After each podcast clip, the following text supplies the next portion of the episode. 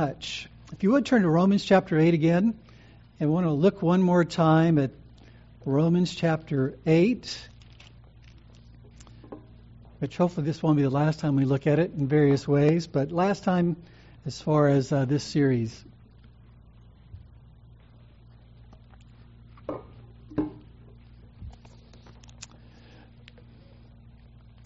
All right. Well, we've been talking about um, the importance of trusting the love of God for us in every situation, in every rela- relationship. And um, I thought about the fact that I think I've talked about um, the thing that happened when I was in elementary school, and obviously I hadn't even heard of homeschooling when I was growing up. I don't know if they had homeschooling when I was growing up, but I went to a public uh, school, and in elementary school, we had the practice in that day and time of uh, passing notes don't know if any of you remember any of that, but um, for those who might remember passing notes, uh, sometimes the notes would be passed between girls and girls, and sometimes between boys and boys, and then there were times that notes would be passed uh, from boys to girls or girls to boys, and um, those notes would look something like this: uh, to uh, Jan, so to speak, from Earl. Uh, do you like me? Check one of these? Yes, no, maybe. And then the, there would always be at the bottom, give it back. As if, you know, they might keep it and, and that'd ruin the whole thing because you're trying to get some information. And um, it's one of those things where uh, it's kind of that he loves me, he loves me not. Does he love me? Does he not love me? Uh, does she love me? Does she doesn't love me? Doesn't love me? Uh, something like that. Um, we wouldn't use the term love because that seemed a little strong. We'd use the term like. And, um, but they're kind of related in different ways. Sometimes you might ask the question, does God love me? Does God like me? Um, is that even appropriate uh, to think in those kinds of terms? And um, that's a lot of what the um, the book Gentle and Lowly is about. Is um, expanding our understanding of what it means by God loving His children, that there is a liking involved in that, and that we need to understand. And so, uh, I don't know about you, but there are so many times in my life that um, I wish God would just uh, drop me a note from heaven, or just put a sticky note on my mirror in the morning to give me a direct word from Him about something that I'm concerned about or just reminding me that I love you and I've got this. And the question is does he really need to do that? Do we really need sticky notes saying, I love you, I've got this? Has he already done it? That's the question. It could be that what we're longing for is something that he's already given us. We just don't recognize it as such. Well, that's what I want to kind of touch on as we wrap up this series on trusting the love of God. We've been talking about this because my desire is for myself and you, my own family, all of us to be prepared for whatever whatever is going to come. Uh, only the Lord knows what's going to happen in our country, how far we're going to go down this road that we seem to be on. That is a road that, um, you know, five years ago most of us could never have imagined that we would be on the road we're on. But we don't know how long we're going to be on that road. We don't know how far God's going to let us go down that road. But we want to be prepared.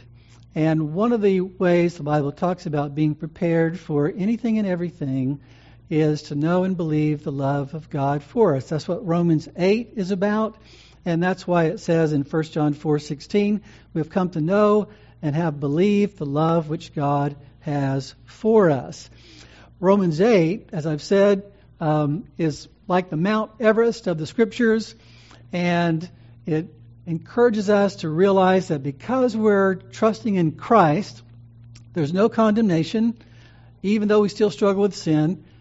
Yet, there's no complacency, which means I'm still concerned about sin because my Father is concerned about sin. And then finally, there's no need to be afraid whatever comes our way, there's no need to be afraid. Now, does that mean we're not going to be afraid? No, we're going to be afraid because we're still sinful. We, we still doubt. We still don't have the whole picture. We, we still are weak.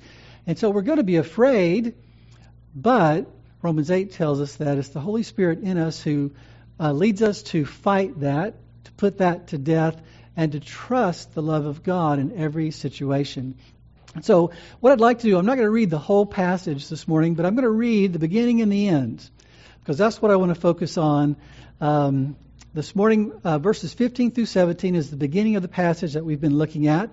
And it says, For you have not received a spirit of slavery leading to fear again, but you have received a spirit of adoption as sons by which we cry out, Abba, Father. The Spirit Himself testifies with our spirit that we are children of God. And if children, heirs also, heirs of God and fellow heirs with Christ if indeed we suffer with him, so that we may also be glorified with him. So he begins off, begins talking about the fact that we're children of God. And yet, the children of God are going to be glorified, but there's a process you have to go through, and it's called the process of suffering. And therefore, from, he goes into a discussion of that reality in a fallen world for Christians to suffer. And that's what he uh, is talking about as we work ourselves down to verse 35. And so, after talking about this whole issue of suffering and and uh, how we might uh, respond to it, he says in verse 35, "Who will separate us from the love of Christ? Will tribulation or distress or persecution or famine or nakedness or peril or sword?" just as it is written, For your sake we are being put to death all day long. We were considered as sheep to be slaughtered. But in all these things we overwhelmingly conquer through him who loved us. For I am convinced that neither death, nor life, nor angels, nor principalities, nor things present, nor things to come, nor powers, nor height, nor depth, nor any other created thing will be able to separate us from the love of God which is in Christ Jesus our Lord. And so uh, you could say that what Paul is dealing with here is he's trying to address what children often have, uh, which is separation anxiety. Uh, it's not exactly what we often refer to in children being afraid of being apart from their uh, parents, but it is similar in that the idea is that there might be something that could actually prevent God from loving us. And so Paul deals with that, especially in light of suffering, because suffering does not feel like love. It does not look like love. We tend to think that if I'm loving you, I will never make you uncomfortable. I will never do anything that might offend you. That's the culture we're in. You offend me, you make me uncomfortable, you're not safe. And therefore I cancel you. So we're, we're all prone to think that suffering uh, doesn't really equal love. Um, that's why children wrestle with their parents spanking them and disciplining them and saying no to them because it doesn't look and feel like love to them. But we know it is, and we know that that is why God calls us to do it. And so, what we've been talking about is the fact that in this passage, the love of the Father for his children, we're talking about the love of God the Father for believers in Jesus, is a disguised love. Meaning, it's not disguised in the Bible. You can read it right there in Romans chapter 8 and many other passages, but it is often disguised in suffering. Suffering doesn't look and feel like love. But the good news is it is if we are in Christ. The second thing we uh, have talked about is that the love of the Father for his children is an all things love, meaning everything is being used by God to love us, to do us good, to bless us. There's nothing, zero, that happens to us as his children that is not being used by God for our good, our joy in Him, to make us like Christ. God will not allow anything, even our sin or the sin of others, to keep us from what is good and to add to our joy in God. All things means all things. Um, and then thirdly, uh, the love of the Father, um, excuse me, includes all blessings, uh, which is second under this heading, I guess I should say. And this means that God will give us every good thing that is possible to be given to a created being by an infinite God. Okay? Everything that God can possibly give us. He can't make us God because we're finite. He's infinite. But He can bless us with, with every possible blessing, and He has. That's what Paul is saying here. And then finally, the love of the Father uh, conquers all sufferings. It transforms all circumstances. It includes all blessings. It conquers all sufferings. And that's what I was talking about last week when I talked about how C.S. Lewis talks about the deeper magic. The idea that uh, there is a magic that the uh, witch knew about, which is if a traitor, uh, if someone betrays someone, uh, their blood belongs to the witch. But Aslan said there's a deeper magic that when an innocent um, victim lays down his life for a traitor, everything changes. It, the uh, stone table will be cracked and, and time will work backwards. And so the idea is that um, as Job could say at the end of his life, after much, much suffering, Therefore I have declared that which I did not understand, things too wonderful for me which I did not know. He's saying there was a deeper magic going on. There were things that God was doing that were underneath the surface that were greater and more wonderful than I could even imagine. I was so wrong to misjudge God. That's exactly what he says at the end of the book. And that's why uh, William Cowper could write the song um, that we are familiar with, which says, Ye fearful saints, fresh courage, take the, the clouds ye so much dread, are big with mercy and shall break in blessings on your head. Judge not the Lord by feeble sense, but trust him for his grace. Behind a frowning providence, he hides a smiling face. I just want to review that very quickly because all those things are important as we come to talk about, well, who gets to enjoy all of that? That is an incredible blessing. There, there is, you could not be more blessed than you are as a believer in Jesus. You could not be because God has included everything in that blessing. The question is, can I rest in that? Can you rest in that? And what has to happen for us to be able to rest in that kind of love. And so that brings us to the last point, which is the love of the Father is an in Christ love that is the reality, whether we feel it or not, sense it or not, or think it's true. It is the reality of all who have repented and believed in Jesus. Now, in the uh, school class with the kids, uh, Jan has used an illustration where he she will um, put the kids in a laundry basket and she will let them push it around or get pushed around or whatever. And the idea is that um, whoever is in that basket gets certain blessings. But if they're outside the ba- basket, they don't. That's what Paul is talking about here when he says in Christ, where it's not just the idea of being in a container, it's the idea of being in union with Jesus by faith that if we're in the basket, and everyone who is in the ba- basket is loved in a way that those outside the basket are not loved. And that's what Paul is wanting to bring home to us. And so the first point I want to make is if you look in verse 16, he says, The Spirit Himself testifies with our spirit that we are children of God. And so the first point is simply to say the love of the Father is not the only kind of divine love, but it is the greatest love of all, and it is only experienced by the children of God. As we've said before, um, we are made in the image of God. And as people who are made in the image of God, uh, we love in different ways. As husbands, we love our wives, but as husbands, we also love women who aren't our wives.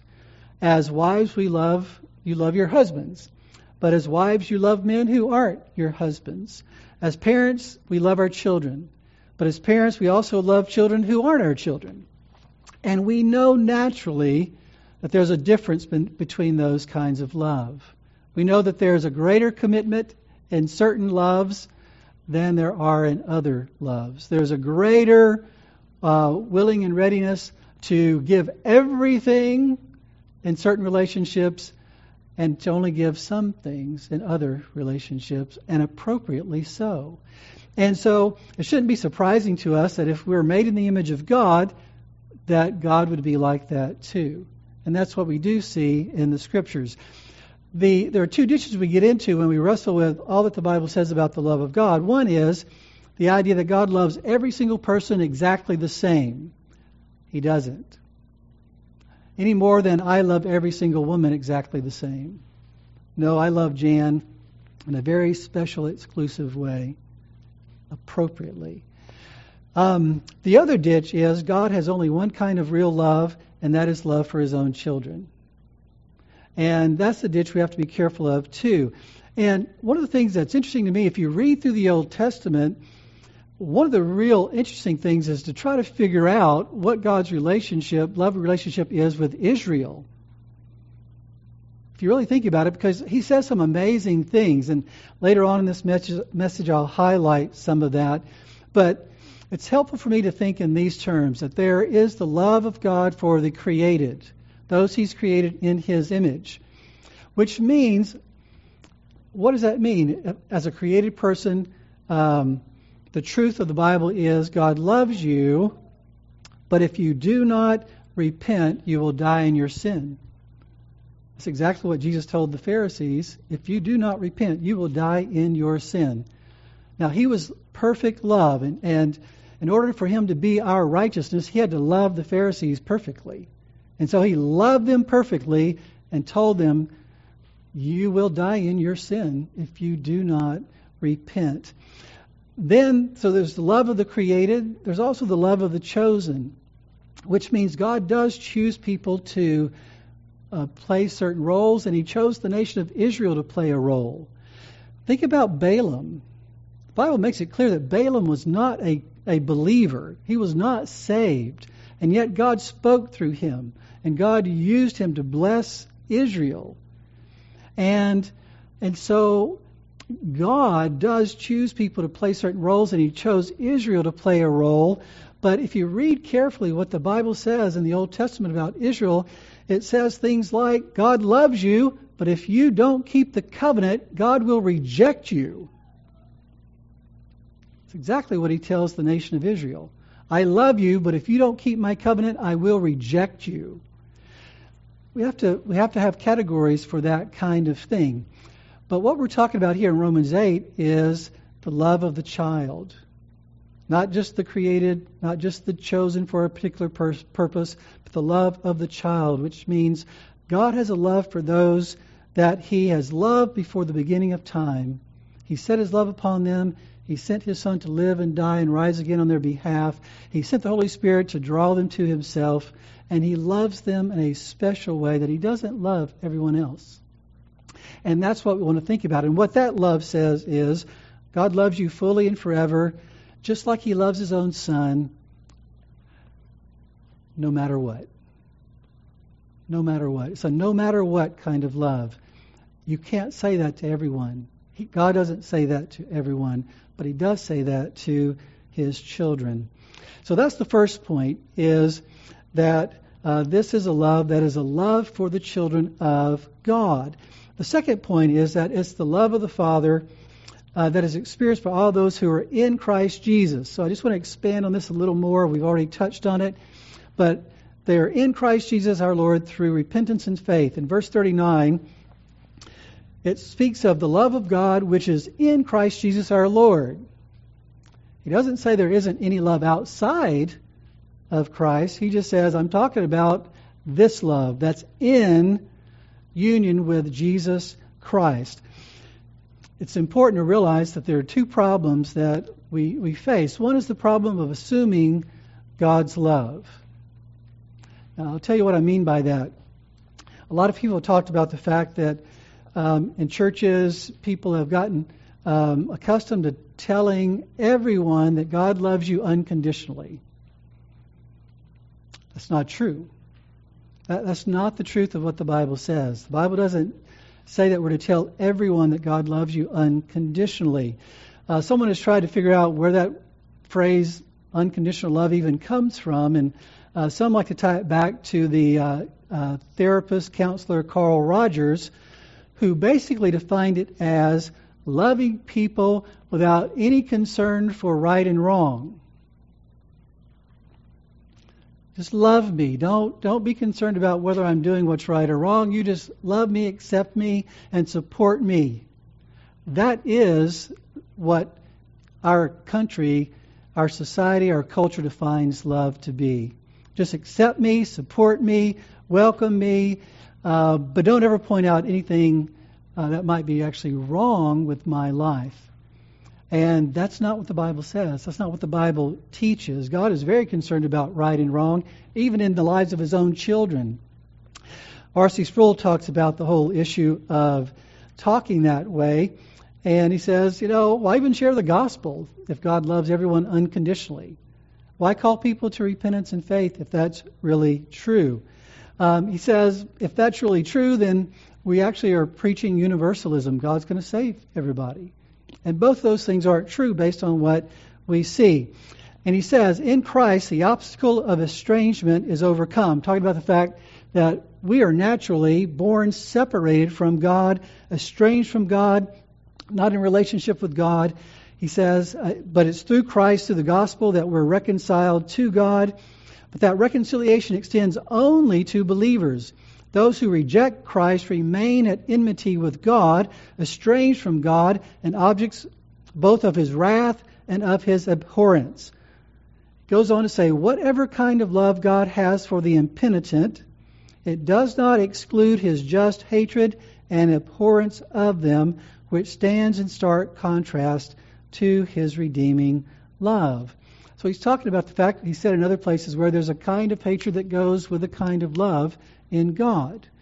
God can love the impenitent, those who are unrepentant and unbelieving, can truly desire their good and do them good in various ways, and yet if they reject Him, there's a consequence. Because we are all under God's wrath, uh, even when He does us good, when we're outside of Christ. And so we have to be careful of assuming that there's this unconditional love for all people which drives us to ask the question then, who does God love, uh, if we want to call it unconditionally? And it's His own people, his, those who repent and believe in Jesus. And, and the question is, what does it mean to repent? It doesn't mean that my life, I've cleaned up my life and I'm living just like I have, I'm supposed to live. That God loves me because I'm doing everything I'm supposed to do. That is not repentance. Because the reality is, I can't live that way. So it's not the kind of repentance that God is calling me to. Should that be my desire? Yes. Uh, my desire should be to be just like Jesus and to obey God's word. And that's what the heart of repentance is. It's um, it's not sinlessness, but it's a heart that turns from sin. It's a disposition of hostility towards sin rather than hostility toward God. I go from being hostile toward God and what He wants from me to being hostile towards sin and actually wanting to please God. But even as I do that, I realize that I can never live up to what God calls me to. So, what's my only hope? Well, God tells me. He tells me to trust in His Son. He tells me to entrust myself to Jesus as my Lord and my Savior. So that faith is not sinlessness either, but it's entrusting ourselves to the one who is sinless and who died for sinners, and it's a disposition of humble submission to Christ as Lord and Savior. Mean, that's why Paul at the end of Romans 7 could say, Oh, wretched man that I am, who would deliver me from this body of death? He looks at his own sinfulness and the inconsistencies in his life and his ongoing sin issues, And he says, I long to be free. I long to please God. I long to be free from sin and the power of sin and to be like Christ. And that's the kind of heart that God gives to those he's set his fatherly love upon. That's what Paul is saying here. The problem is, the other problem, one is the assuming that kind of love for everyone. Uh, the other problem is doubting that love as believers.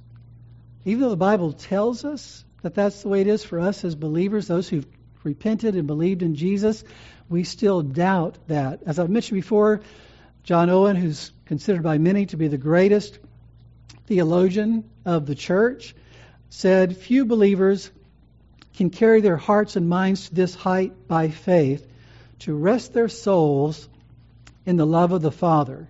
So he's talking about Christians, true believers. He says, Few can really rest in the idea that God the Father loves them in the way that Romans 8 talks about. He goes on to talk about the fact that when we're born again and we come to faith in Christ, we don't see the love of God uh, in all of its glory. It's as we grow that we begin to see God the Father as He is. We begin to see the love of God as it is.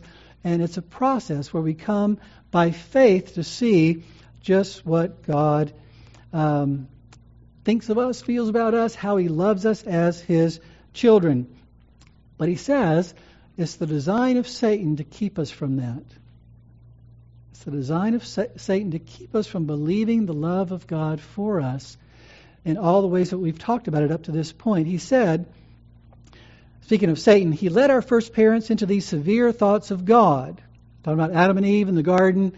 Uh, can you really trust God to give you what's good? Maybe He's trying to keep something good from you by telling you not to eat from the tree of the knowledge of good and evil.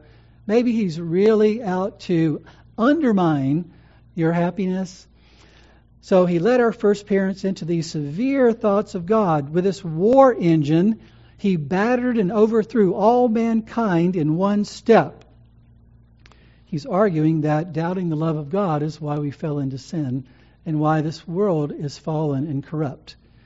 He says, remembering his ancient conquest, he readily uses the same weapons today that he so successfully used then. It grieves the Spirit of God to be slandered this way in the hearts of those whom he dearly loves. The Lord takes nothing worse at the hands of his own people than such hard thoughts of him. Satan is a slanderer. And what he does is he slanders God to us. He says, God doesn't love you. God isn't keeping up his end of the bargain. He's not fulfilling his promises. He's not working out his purposes. All that suffering that you're going through is just an evidence that he doesn't love you. You can't trust his word. He's not keeping his word. He's, he's a liar. The liar of all liars accuses God of being a liar. And he comes to our hearts and says, Oh, child of God, ha, child of God. God doesn't love you. You don't, he doesn't care about you. It's very evident. Just look at your life. Just look at your life. Is that what he said to Job? Take away all the things you've blessed him with. Take away his health and see if he doesn't curse you to your face that Satan hasn't changed. He's still working the same way today. And so it's very important that we realize that God does love us, and He is very concerned about whether or not we believe it. Very concerned about whether or not we believe it. Thirdly, uh, the love of the Father is unstoppable and unending so that we will never be separated from his love. If you look again at verse uh, 35 and 39, in verse 35 he says, Who will separate us from the love of Christ? And then he answers that very clearly in verse 38 and 39 when he says, For I'm convinced that neither death, nor life, nor angels, nor principalities, nor things present, nor things to come, nor powers, nor height, nor depth, nor any other created thing will be able to separate us from the love of God which is in Christ Jesus our Lord. Now, the idea of anything being able to separate us is the idea of does anything have the power to actually prevent God from loving us or to change God's mind? Is there anything that can keep God from loving us and, and cause us to be separated? It's the idea of a, a great chasm or great gap. It's the idea of being cut off from the love of God. Actually, hell is being cut off from the love of God. It's basically, will God cast me into hell by cutting me off from his love? Will that happen ever for any reason? And the answer is no. Last week we looked at a number of different things, a number of different kinds of suffering that sometimes we might think through Satan's tempting that it's evidence that God isn't loving us or we've been cut off from his love. We talked about um, tribulation. This is in verse 35 tribulation, distress, persecution, famine, nakedness, peril, and sword. But then he goes on in these verses 38 and 39 to talk about other things that we might think might be able to uh, prevent God from loving us or change God's mind or be evidence of uh, God having changed his mind He says death. Can death separate us? And the answer is no. Uh, need we be afraid to die? No. Um, one of the greatest fears of all is the fear of death. That's why, why, why a lot of people do what they do, because they're trying to avoid death. And yet, we as believers don't have to be afraid of being separated from our bodies or being separated from this world that God, even in death, is loving us. Precious in the sight of the Lord is the death of his godly ones. He goes on to life. What does that refer to? Refers to life in a fallen world. Whatever temptations we might have, whatever trials we might experience, can those separate us somehow from the love of God? And the answer is no. He brings up the idea of angels, and that can be understood differently, but it probably refers to good angels. Now, why would he even bring up the possibility that a good angel might separate us from the love of God? Well, he says in Galatians, if an angel from heaven preaches another gospel to you, don't listen to him. What is he speaking of? He's speaking uh, hypothetically. He's speaking um, extravagantly, saying, let's just think of the wildest thing you can think of. Like a good angel from heaven preaching a different gospel, or a good angel actually trying to keep you from the love of God or hinder that love in some way. And he says, there's even if that were to happen, it won't happen. God's love will continue. Then it talks about principalities. That probably refers to the bad angels. Uh, Paul talks about the fact that our war is against principalities and powers of various kinds. He talks about things present, things we face today, uh, things to come, face we, things we might face tomorrow. Um, we get all anxious over things that are happening today, and we get usually even more anxious about things that might happen tomorrow. Uh, which is kind of interesting that we're uh, even more um, burdened by things that we think might happen than what's actually happening to us. And but either way, we can doubt the love of God for us. And he says you don't have to be anxious about what's happening right now or what might happen. God has all of that under control. He holds all things in his hand and he holds our hand. He's, he's got it under control. Powers, whatever the powers that be that we may face, earthly powers or even miraculous supernatural powers. We need not be afraid. Height uh, probably refers to powers that are out of sight beyond the heavens. Depth, powers that are out of sight below the earth. Things that we can only imagine. I can only imagine what might be out there or down there that might could separate me from the love of God. And he says, nothing. Any other created thing, no thing, nothing can separate us from the love of God. Why would he emphasize that? Because there are all kinds of things that we practically are responding to in such a way that we're acting like, we're responding like they are, keeping God from loving us, that they are preventing God from loving us, that they're not expressions of God's love, that He doesn't have it in His hand, and He doesn't have us in His hand, and He's not working it together for our good. Romans 9 through 11, I've mentioned, is um, a, a section of Romans that a lot of people wonder why is that in there? Well, it's helpful to read the Bible and not let the chapter breaks keep you from looking at the flow of thought. And the flow of thought is he ends by saying that nothing will be able to separate us from the love of God which is in Christ Jesus our Lord. Verse 39. And then he goes into a discussion of Israel and all the various blessings that they had.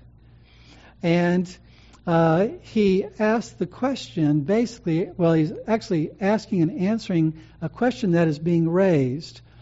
Paul, you're saying that the children of God will never be separated from the love of God.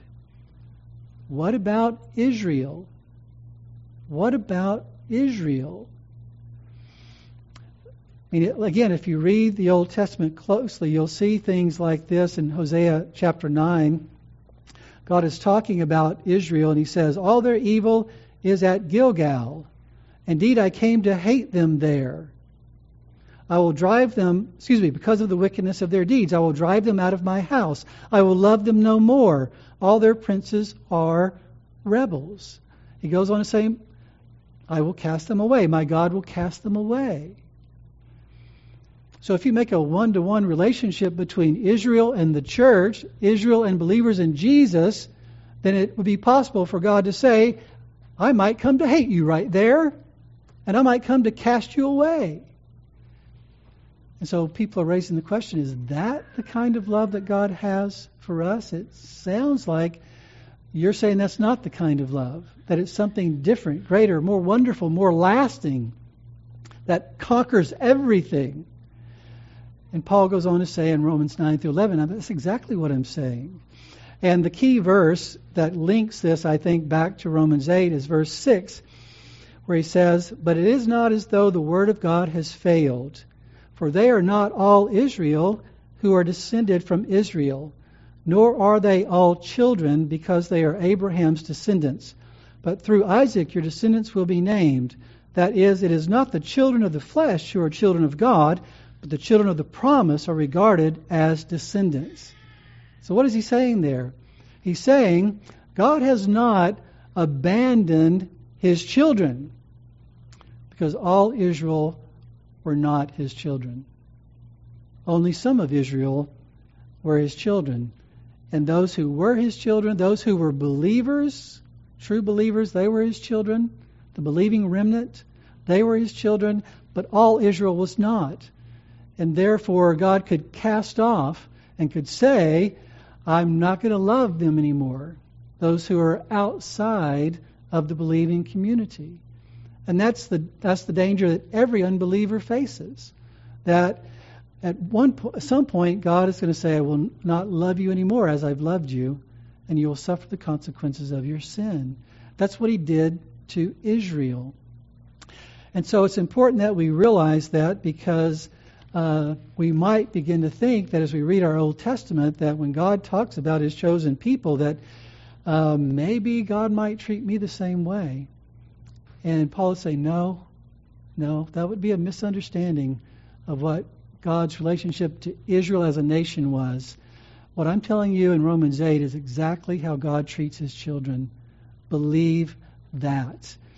Well, finally, uh, that brings me to the last point. The Father wants his children to be convinced of his love through the testimony of the Spirit, no matter what they may suffer. It says in verse 38, Paul says, I am convinced that nothing can separate us from the love of God.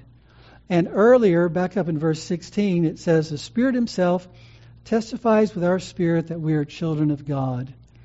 So, how can we have this conviction that Paul had? A settled conviction, a confident certainty that God loves us even when we're being slaughtered, even when we're being abducted by Muslims in Nigeria How can I be convinced that I am loved perfectly, like Romans 8 says, by the Father?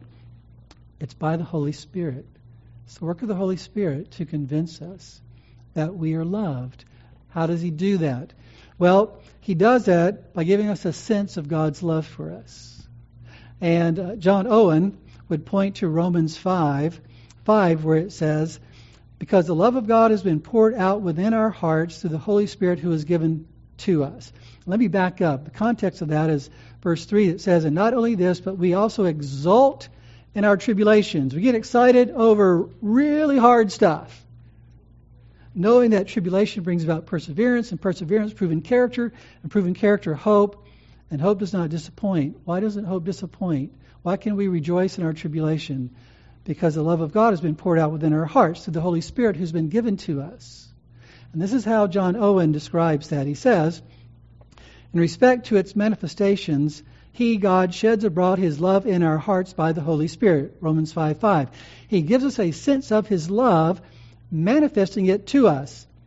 But think about what he says next. This varies and changes, sometimes more, sometimes less. Now he, now he shines his face upon us, another time he hides it, as necessary for our profit.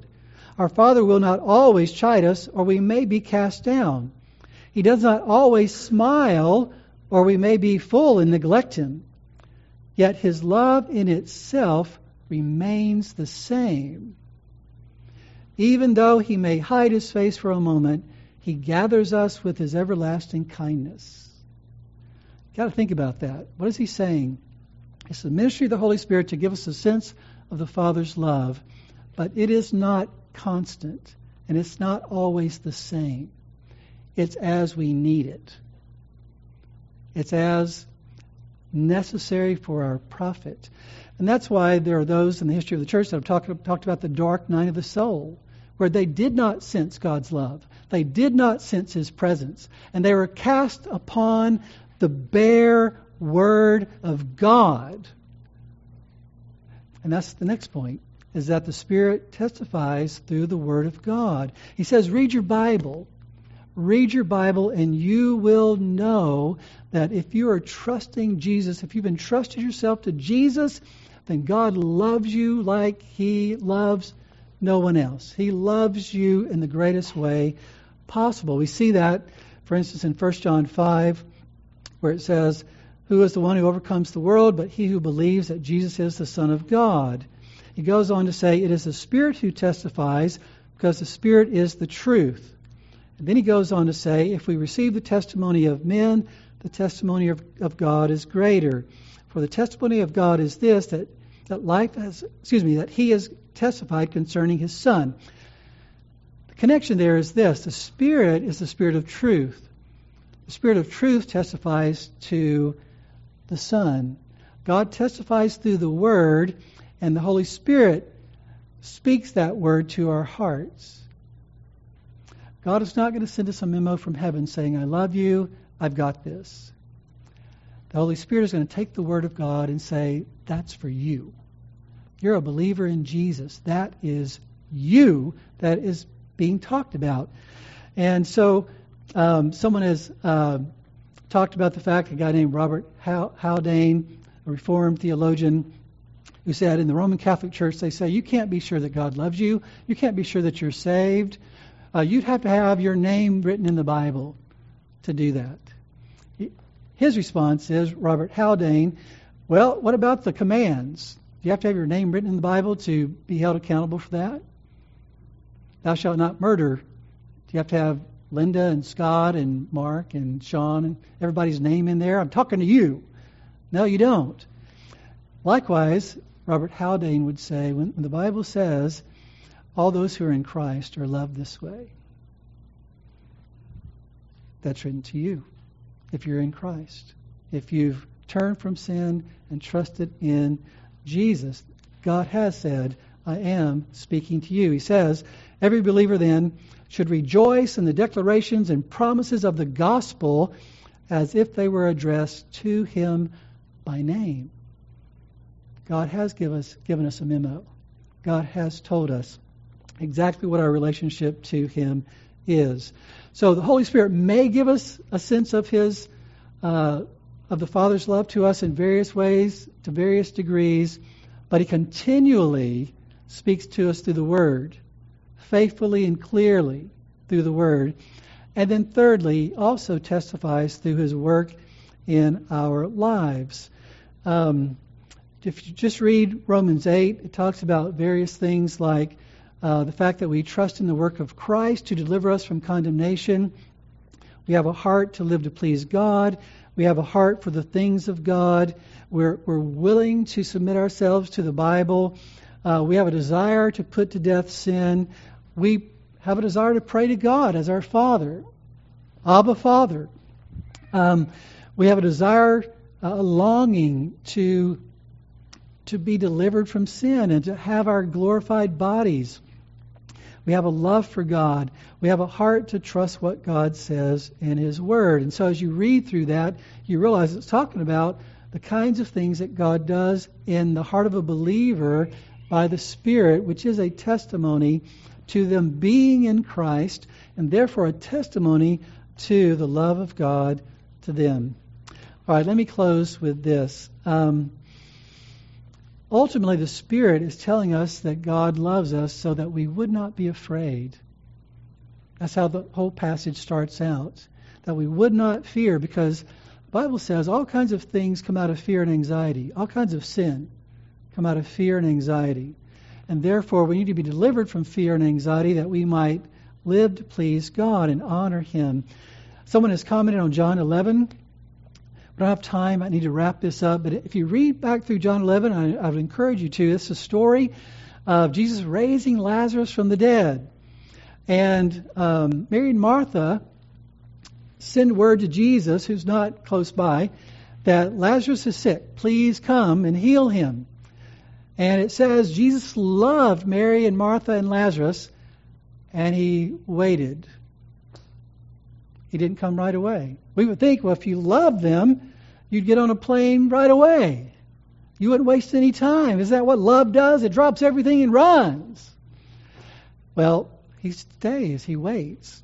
He waits till he dies. And then he says, okay, let's go. The Father's going to be glorified through this. And so Jesus shows up, and Mary and Martha say, You know, if you'd been here, Lord, he would not have died implication being, you know, you could have prevented this. Um, don't you love us? Don't you love us? That's the question. And Jesus tells Martha, I am the resurrection and the life.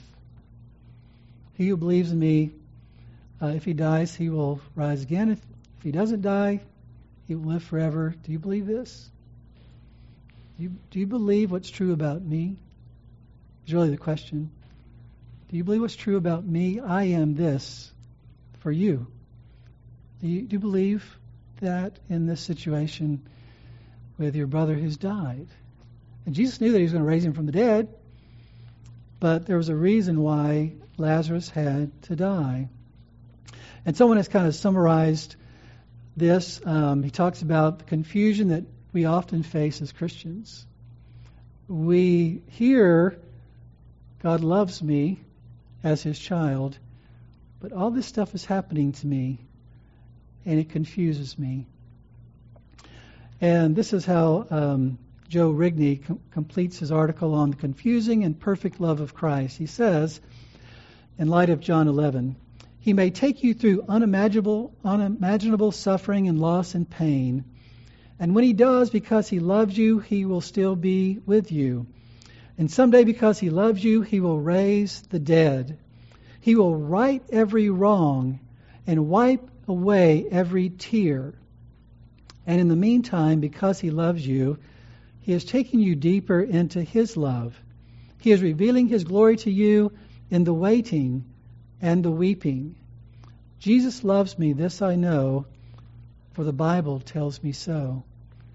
Do you believe this? I'll just conclude with this. There was a man named George Matheson who uh, was engaged to be married back in the 1800s when he was 20, and he started going blind. And his wife, his uh, wife to be, his fiance, said, "I can't marry a blind man. I can't live with a blind man." And she walked away. Um, he found his sister who was willing to take care of him, and he was blind the rest of his life, but he was a preacher, and he preached to 1,500 people blind. But at some point, his sister decided she was going to get married, and he knew that she wasn't going to be able to care for him anymore. And so he began to reflect on that. His sister getting married, his relationship with her was going to change. Uh, his own failed engagement and marriage. And he says, in that dark moment, he wrote a hymn. He said it took him five minutes, and it was the only hymn he ever wrote that he did not have to edit. He just wrote it, it just flowed out of him. And it's the song, Love That Will Not Let Me Go.